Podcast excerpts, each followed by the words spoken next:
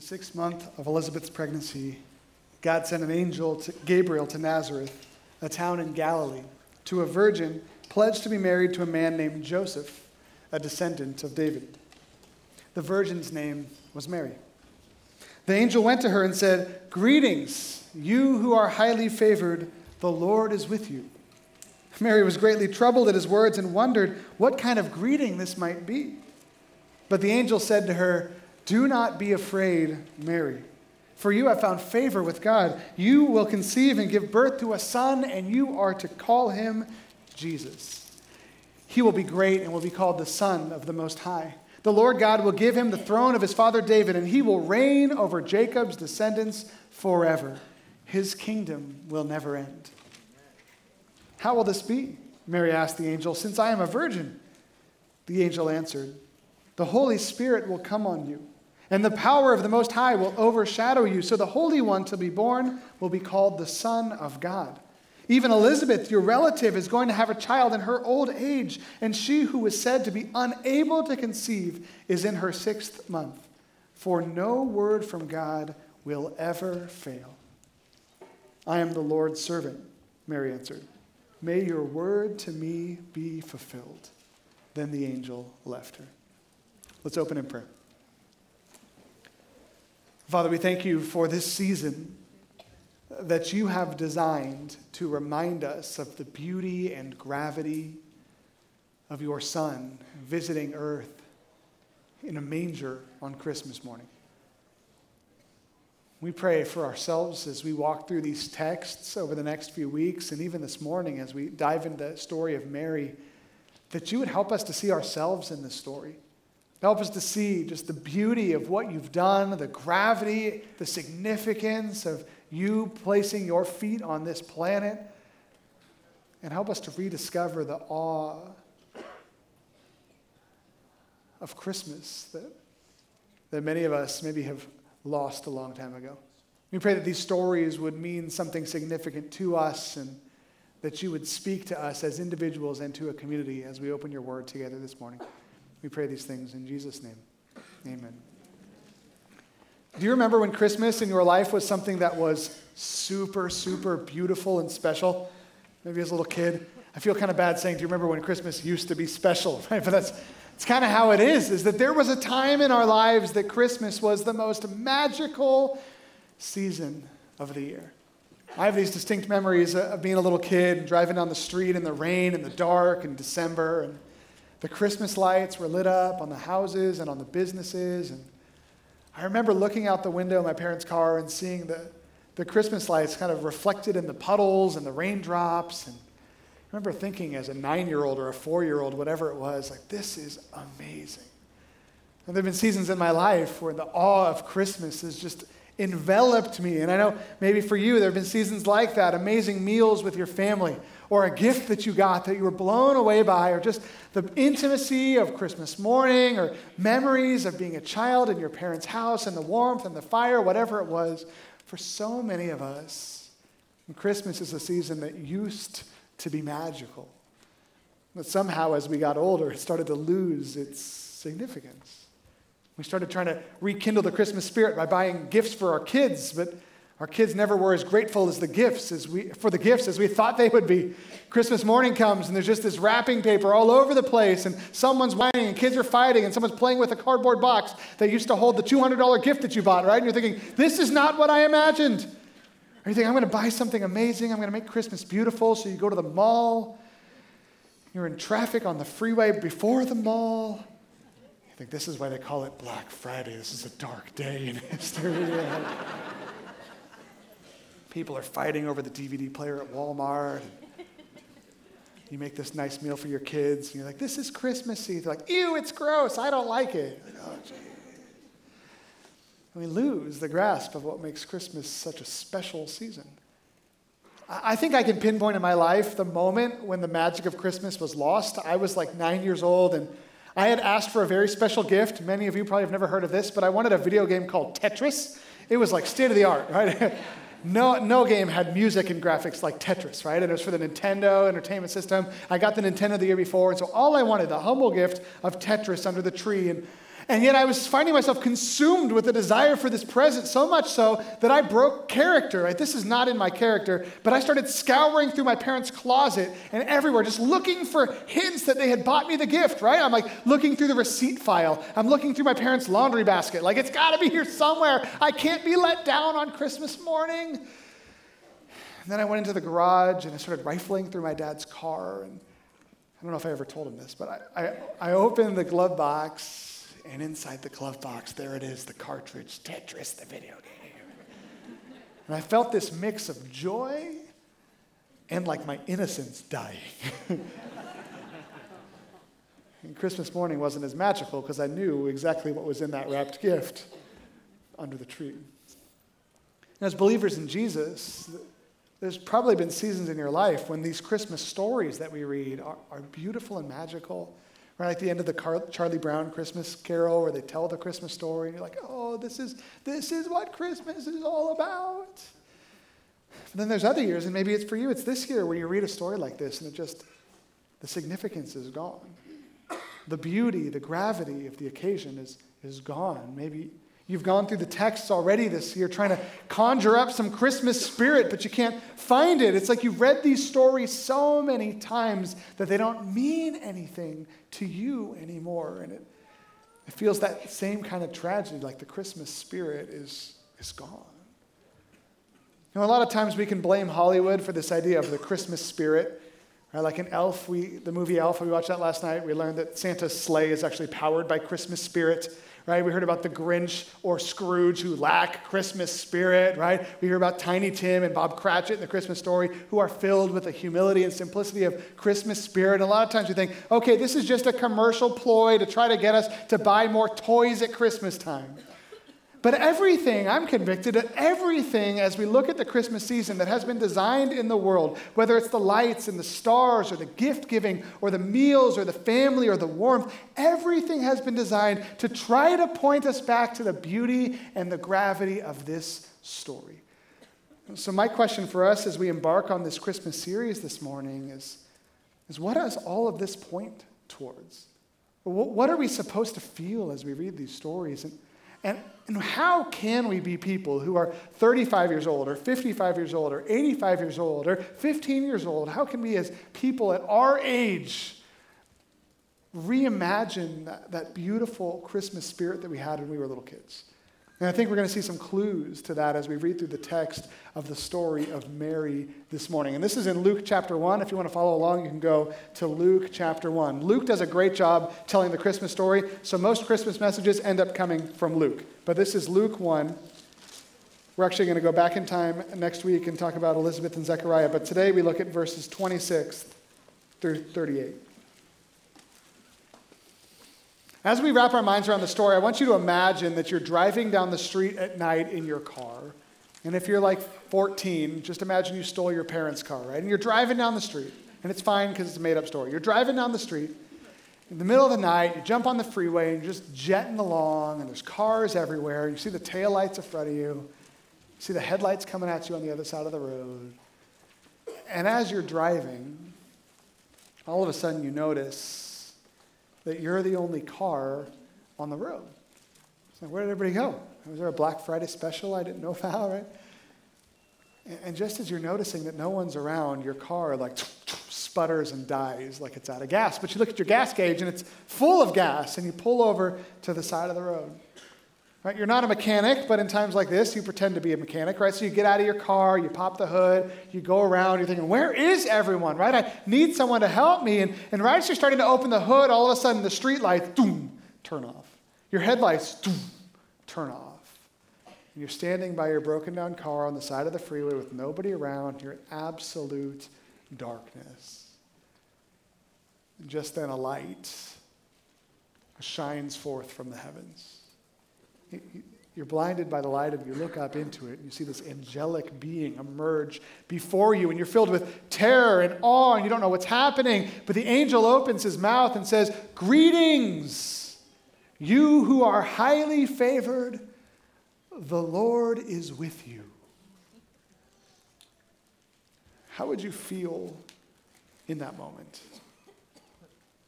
I'm expecting the emotion is a mix of awe and terror. You want to scream, but you're scared the thing will kill you, right? And you have no idea. There's no context for this. Obviously, God is singling you out. You don't know why, right? This is what happens to Mary as she's standing and encounters this angel. Luke tells us that she was greatly troubled at the angel's words and wondered what kind of greeting this would be. And as she's standing there, the angel starts unfolding this plan that God has set forth, where through her, he is going to bring the Savior of mankind into the world. You know, as I read through this story, I imagine all those normal emotions that Mary would feel. And and yet, as I think about what it would take for Mary to leave that situation and, and, leave that scenario and go and tell other people the story so that it got to the ears of Luke so that he could write it down for us, I realized that one of the biggest emotions that Mary must have felt processing through that whole scenario was that she was probably just humbled by the whole thing. I love how Luke points out just how specifically God had singled out Mary, and at the same time, Luke points out that Mary was pretty much a nobody from nowhere that would have never thought she would ever receive a message like this. We see that God didn't just send an angel to say, hey, go find any Joe Blow and give him a message about Jesus, right? It says that God sent the angel Gabriel, like a very hand picked, high level angel, to Nazareth, a very specific podunk town in the middle of nowhere off the coast of Galilee, to a virgin pledged to be married to a man named Joseph, right? He doesn't even say Mary's name, and then he says her name was Mary, right? It's like this whole story is designed to say that in the heavens somewhere, God was having a conversation in his throne room with some of the highest level officers in his angelic host, where he was telling them that he had handpicked a, a young woman, probably 13 years old, that no one had ever heard of, from a town that no one thought anything good could come out of, in a place off the coast of nowhere. He had handpicked her from that room to be one of the most important people that the world has ever known. Mary had to process through that. Uh, it's crazy to think that while Mary is down here on earth minding her own business, going through her life, getting ready to get married to Joseph someday, that, that the God of the universe was talking about her to his angels in heaven. And what struck me as I read that this week is that if you are a Christian, if you are a believer in Jesus, if God has opened your eyes to the truth of the gospel and you've received Christ as your Savior, the same thing that was true of Mary in the story is true of you. That at some point, God saw fit, before you were even born, to handpick you to receive the message of his gospel and understand it. Right? That whatever day you look back on is the moment that you understood the gravity of God's call on your life and you stepped into that calling. Whenever that happened, was a day that the God of the universe had saw fit since before he created you to come into your unique life, right? Not your neighbor's life, not your wife's life, not your, not your husband's life, not your grandparents' life, not the person across the halls from you life, right? God stepped into your life specifically because he knew you by name, so he dispatched the Spirit to come into your heart and illuminate you to the most significant, significant message in the history of mankind. He picked you and you and you and you, but not a group of y'all, you individually and specific and intimately. In the same way that, that Mary was minding her own business and the God of the universe was thinking about her, there's a day in your life when you were minding your own business and the God of the universe was thinking about you and dispatched his spirit to save you. And when you think about it in that lens, you realize that God is amazing. And I'm nobody.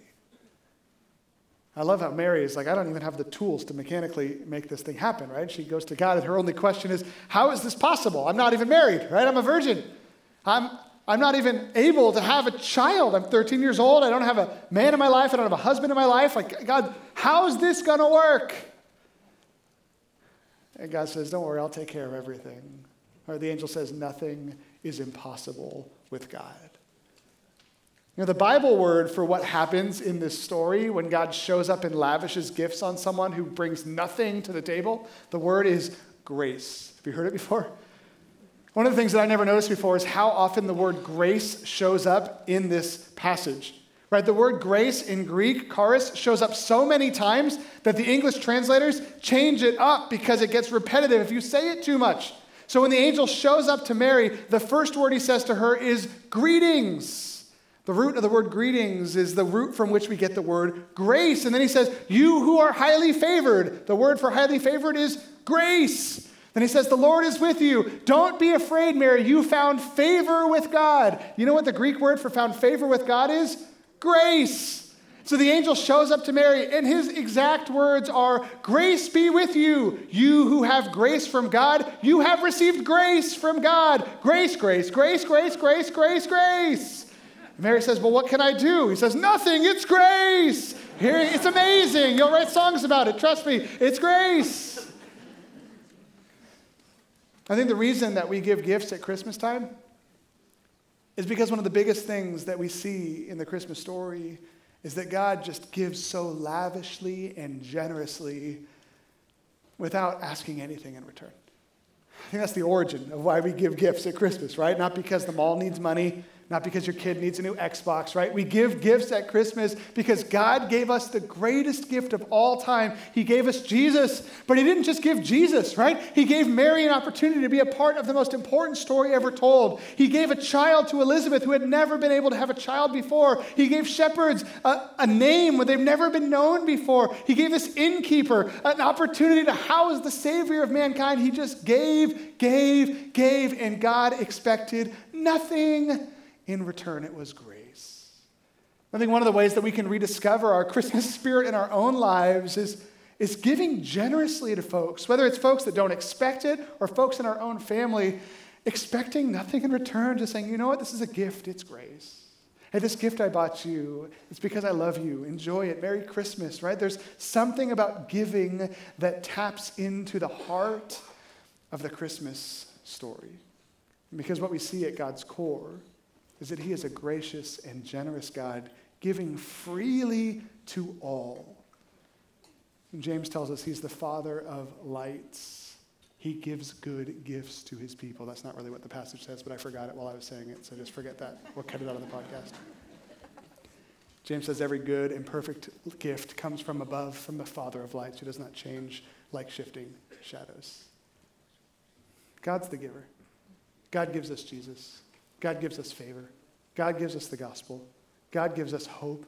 He gives us a heart. He gives us His Spirit. He gives us all things. He asks for nothing in return. And so Christmas is a time when we do the same for others. Right? You might be saying, well, no, I always expect stuff in return. Right? Then you don't get it, right? That's not grace. That's like bartering, right? It's like I'm going to buy them something that's just expensive enough to get the thing I think I want from them that they would never pay that much money to give me, right? Like that's not real Christmas, right? Christmas is not a transaction of stuff where you say, here's my list, here's my list. All right, I'm just buying it for myself. I'll say it's from you. That's not Christmas, right? Christmas is giving a gift of grace to someone who is unexpected and undeserving, and you don't care if they ever give you anything in return. The reason that we exchange presents is not because it's an efficient way to grow our amount of toys. The, way, the reason we give gifts at Christmas time is because we're imaging God, who gave us generously, and we want to show the world what He's like. And the funny thing is, sometimes we, we try to conjure up the Christmas spirit by giving, and it doesn't work.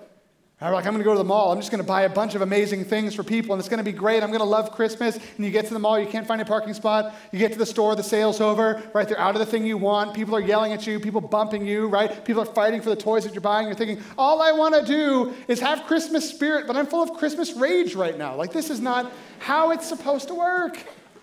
Some of us shop online, right? And so we start racking up stuff, racking up stuff, getting our cart going, and then we buy all this stuff and think, this is going to be amazing. It's going to be the most special Christmas ever. And then all of a sudden we get a glimpse of our credit card bill. I mean, God didn't, it cost him everything, but he didn't have a credit card to pay off, right? This is hard. This is like the backside to giving. It seems sometimes we try to give and give and give, but it only puts us more in the Christmas hole, not in the Christmas spirit.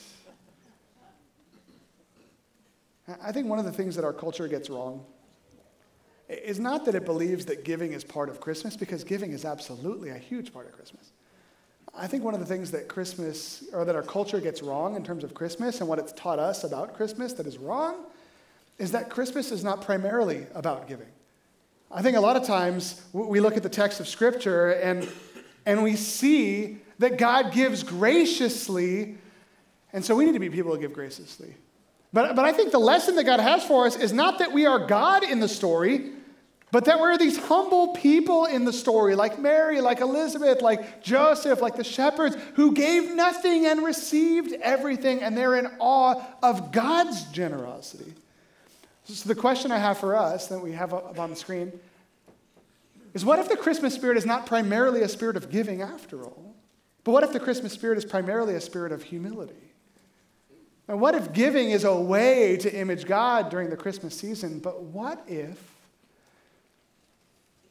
the really way to tap into the emotion that God has for us at Christmas time is not to be the God in the story, but to be the humans in the story. To step into recognizing that you bring nothing to the table. To find a way to step into the place that God has lavished graciously on you. To find a way to, to receive the gift of grace, to receive the grace of God with humility and awe and reverence or I think a lot of times the reason that giving, giving, giving, giving, giving doesn't get us in the Christmas spirit is because the Christmas spirit is not about giving, giving, giving, giving. It's about a God who gives and we just humbly receive. I love how Mary responds to God's message to her that's going to break her life, use her in amazing ways. It like blows up her whole way of looking at the world. And she, there's no way she could understand what God's saying. And yet, at the end of the encounter in verse 38, Luke, Mary says, I'm the Lord's servant. May your word to me be fulfilled. God, I have no idea what you're trying to do here.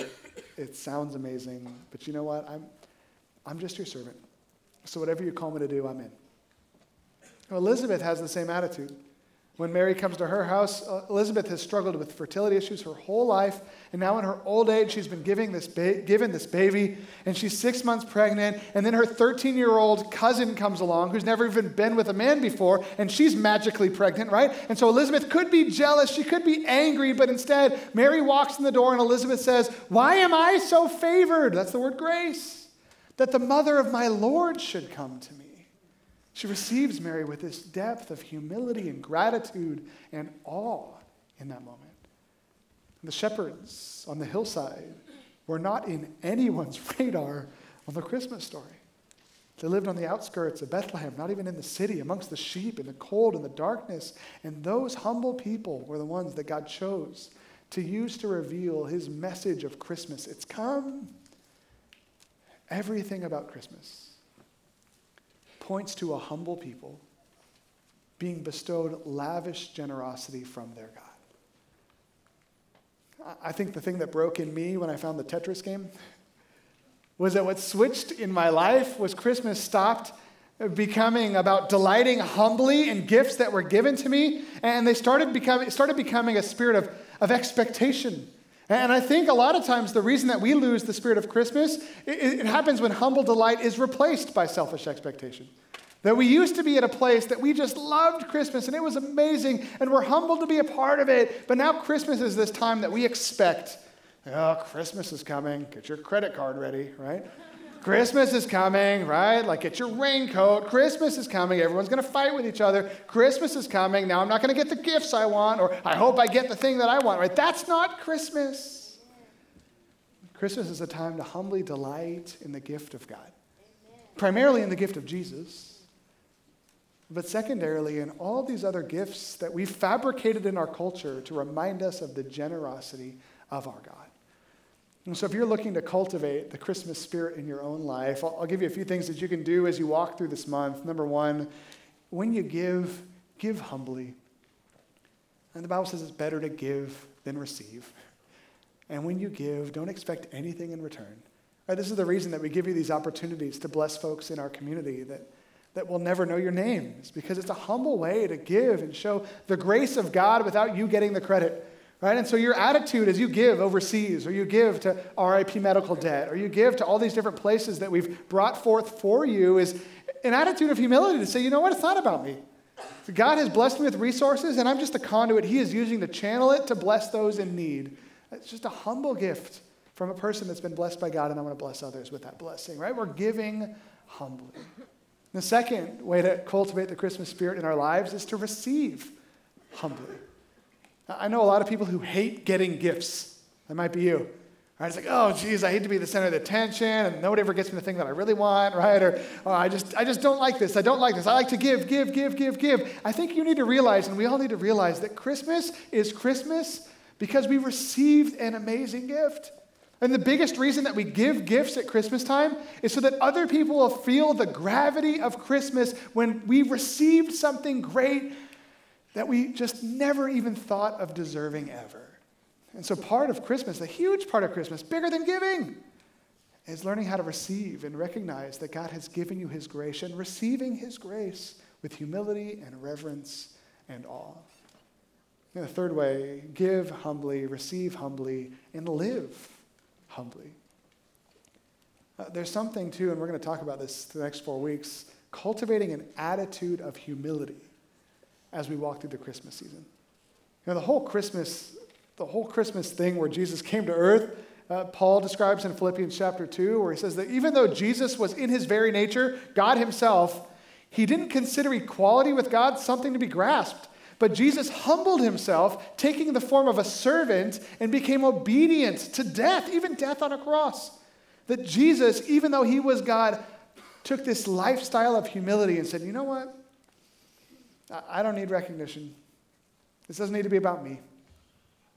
This is about the people I'm coming to serve and the people I'm coming to save. And Paul says, let your attitude be the same as that. If you want to live in the Christmas spirit this December, walk humbly. Look for opportunities, opportunities to serve people. Look for opportunities for you to get no credit for anything. Look for opportunities to love people, to pray for people, to come alongside people, to bring hope and help to people. Just live in a lifestyle of humility because that's what we see marked in these beautiful characters in the scriptures. And finally, give, receive, live, and worship humbly. Humbly worship. We're going to end in a moment with a reading of Mary's Magnificat, which is her response, processing through what God had done for her in this. And, and it's a beautiful response of worship. I think the way that we are designed to respond to a gift of grace is to praise the one who gave it to us. And so, part of the way that we can cultivate an attitude of Christmassiness in these next few weeks is by worshiping God with every aspect of our lives. And one thing that we have for you as a church is that we've written a, an Advent devotional, which is every day in the month of December leading up to Christmas. We have a Bible verse and an explanation for you. And so if you jump on the app today, you can go to click on the message for today, and there's a little button that says Advent devotional, or you can go on our website, click on Christmas with three crosses, find our Advent devotional at christmaswiththreecrosses.com. Um, if you hate the internet, that's fine, right? We've got books for you. They'll come in tomorrow. And so if you come up to the church during the week, you can grab one of the books and um, read through it day by day and walk through this devotional. You can share it with friends, all that kind of stuff. But what, what we're trying to do is to get us to cultivate an attitude of worship as we walk through a season where everything is designed to make us think about Jesus, but a lot of times we forget. And so let's humbly worship our King as we walk through this Christmas season and rediscover the significance and the spirit of Christmas. I want us to bow our heads and close our eyes as we prepare to worship. And I want to read for us, with our eyes closed, the response that Mary gives to the gift of grace that God has bestowed upon her. This is the next passage in the book of Luke. As you listen to these words, consider the grace that God gave Mary and listen for the humble heart that she receives it with. Mary says this My soul glorifies the Lord, and my spirit rejoices in God, my Savior, for he has been mindful of the humble state of his servant. From now on, all generations will call me blessed, for the Mighty One has done great things for me. Holy is his name. His mercy extends to those who fear him from generation to generation. He has performed mighty deeds with his arm. He has scattered those who are proud in their inmost thoughts. He has brought down rulers from their thrones, but has lifted up the humble. He has filled the hungry with good things, but has sent the rich away empty. He has helped his servant Israel, remembering to be merciful to Abraham and his descendants forever, just as he promised our ancestors.